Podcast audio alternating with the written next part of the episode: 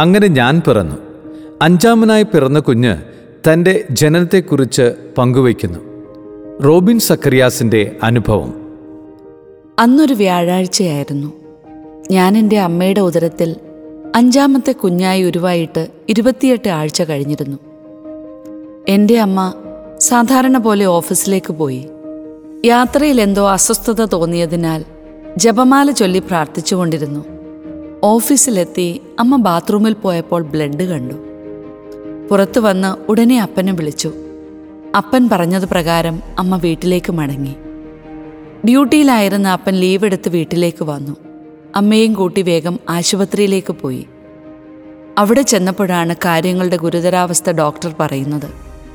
അമ്മയുടെ ഗർഭപാത്രവും പ്ലാസൻ്റെയും താഴേക്കിറങ്ങി നല്ല ബ്ലീഡിംഗ് ഉണ്ടെന്നും വലിയ ആശുപത്രിയിലേക്ക് ഉടനെ പോകണമെന്നും പറഞ്ഞു. ഉടനെ തന്നെ ആംബുലൻസ് വരികയും ഞങ്ങൾ മറ്റൊരാശുപത്രിയിലേക്ക് പോവുകയും ചെയ്തു. യാത്രയിൽ അമ്മ കരയുന്നുണ്ടായിരുന്നു. ഈശോ അറിയാതെ നമുക്കൊന്നും സംഭവിക്കുകയില്ല, ധൈര്യമായിരിക്കുമെന്ന് പറഞ്ഞ് അപ്പൻ അമ്മയെ സമാധാനിപ്പിച്ചു. വലിയ ഹോസ്പിറ്റലിലെ ചെക്കപ്പിന് ശേഷം കാര്യങ്ങൾ കൂടുതൽ വ്യക്തമായി. ഒന്നുകിൽ ആശുപത്രിയിൽ 2 മാസം അഡ്മിറ്റായി നോർമൽ ഡെലിവറി അല്ലെങ്കിൽ ഒരു എമർജൻസി ഓപ്പറേഷനിലൂടെ എന്നെ പുറത്തെടുക്കണം. എങ്ങനെയാണെങ്കിലും ഒരുപാട് നാൾ ആശുപത്രിവാസം വേണ്ടിവരും.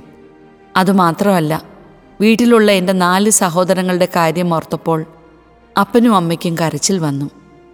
എങ്കിലും അവർ ഈശോയോട് പ്രാർത്ഥിക്കുന്നുണ്ടായിരുന്നു. ആശുപത്രിയുടെ പുറത്തു വന്ന് വണ്ടിയിൽ കയറി അപ്പൻ ഒത്തിരി കരഞ്ഞു. കാരണം ഞാൻ ഉടനെ ജനിച്ചാൽ എനിക്ക് ആകെ 1 കിലോയുടെ അടുത്ത് മാത്രമേ തൂക്കം ഉണ്ടാകൂ എന്നും അതിനോടനുബന്ധിച്ചുള്ള ബുദ്ധിമുട്ടുകളും ഉണ്ടാകുമെന്ന് ഡോക്ടർ പറഞ്ഞിരുന്നു. അപ്പൻ കൂട്ടുകാരൻ ശുഭിൻചേട്ടനെ വിളിച്ച് ഏങ്ങലടിച്ചു കരഞ്ഞു. ശുഭിൻചേട്ടൻ അപ്പനെ ധൈര്യപ്പെടുത്തി. അപ്പൻ വീട്ടിലേക്ക് മടങ്ങി. എൻ്റെ ചേച്ചിമാരെയും ചേട്ടന്മാരെയും നോക്കുന്ന ജെൻസി ആൻറ്റി വിവരങ്ങൾ അറിയാൻ കാത്തിരിക്കുകയായിരുന്നു. ജീസസ് യൂത്ത് എന്ന വലിയ വടവൃക്ഷത്തിലൂടെ ഈശോയുടെ സ്നേഹവും സംരക്ഷണവും ഞങ്ങളുടെ കുടുംബത്തിന് കൂടുതലായി ലഭിച്ച സമയമായിരുന്നു അത്.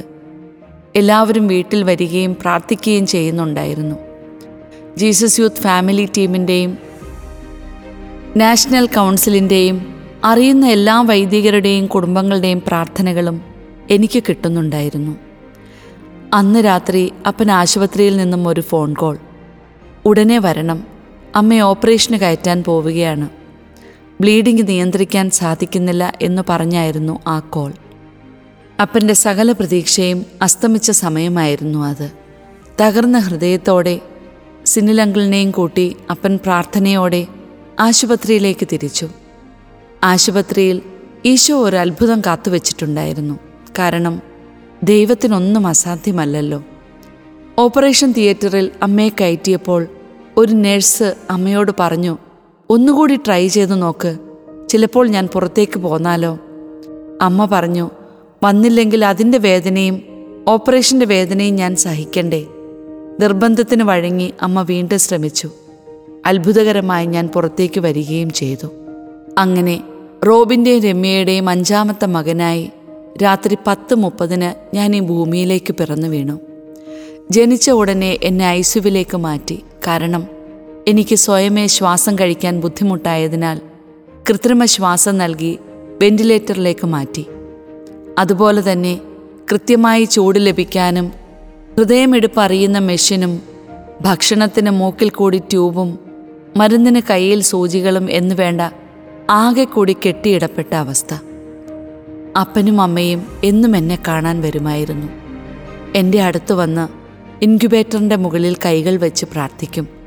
ചിലപ്പോഴൊക്കെ അവർ കരയുന്നുമുണ്ടായിരുന്നു. ഞാനിവനെ ഈശോയ്ക്കും മാതാവിനും കൊടുത്തിരിക്കുക, അവർ നോക്കിക്കൊള്ളുമെന്ന് അമ്മ അവിടെ നിന്നുകൊണ്ട് പറയുമായിരുന്നു. 2 മാസത്തോളം ഞാൻ ഐസിയുവിൽ ആയിരുന്നു. ഇതിനിടയിൽ എനിക്ക് ഇൻഫെക്ഷൻ വന്നു. ട്യൂബുകൾ മാറ്റിയിടേണ്ടതായി വന്നു. അനേകം തവണ സൂചികൾ കുത്തി. ഒരിക്കൽ മാറ്റിയ വെന്റിലേറ്റർ വീണ്ടും തരേണ്ടതായി വന്നു. അങ്ങനെ നിരവധി കടമ്പകൾ. ഇവിടെയെല്ലാം അനേകരുടെ പ്രാർത്ഥനകൾ എനിക്കും എൻ്റെ കുടുംബത്തിനും ശക്തി പകർന്നുകൊണ്ടേയിരുന്നു. നാളുകൾ കഴിഞ്ഞു. അവസാനം ഞാൻ എൻ്റെ വീട്ടിലേക്ക് അമ്മയുടെയും അപ്പൻ്റെയും കൈകളിലേക്ക് എത്തിച്ചേർന്നു. എൻ്റെ സഹോദരങ്ങൾ ഒത്തിരി സന്തോഷത്തോടെ എന്നെ വീട്ടിലേക്ക് സ്വീകരിച്ചു. ഞാൻ മാമോദിസ സ്വീകരിച്ചുകൊണ്ട് ഈശോയെ കൈക്കൊണ്ട് സഭയുടെ ഭാഗമായി ക്രിസ്ത്യാനിയായി. ഞാനിപ്പോൾ നല്ല ആരോഗ്യവാനാണ്. ഞങ്ങൾ ഒന്നുചേർന്ന് ഒത്തിരി സന്തോഷത്തോടെ ഈശോയ്ക്ക് നന്ദി പറയുന്നു. കഴിഞ്ഞുപോയ നാളുകളിൽ ഞങ്ങൾ വേദനയിലൂടെയും കണ്ണുനീരിലൂടെയും കടന്നുപോയെങ്കിലും ഈശോ ആ സങ്കടങ്ങളെല്ലാം സന്തോഷമാക്കി തീർത്തിരിക്കുന്നു. ഈശോ പറയുന്നുണ്ടല്ലോ, നിങ്ങളുടെ ദുഃഖം സന്തോഷമായി മാറുമെന്ന്. ആ വചനം അങ്ങനെ ഞങ്ങളുടെ കുടുംബത്തിൽ നിറവേറി. രക്ഷകനായ ഈശോയിലൂടെ ഞാൻ രക്ഷിക്കപ്പെട്ടതിനാൽ എൻ്റെ അപ്പയും അമ്മയും എനിക്ക് രക്ഷകൻ എന്നർത്ഥമുള്ള സേവ്യർ എന്ന പേര് നൽകി. ദൈവം എന്നോട് കാണിച്ച കരുണയും സ്നേഹവും സന്തോഷവും ഈ എഴുത്തിലൂടെ ഞാൻ നിങ്ങളുമായും പങ്കുവയ്ക്കുന്നു.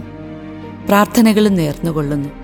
സ്നേഹത്തോടെ Xavier Joseph, son of Robin Zacharias.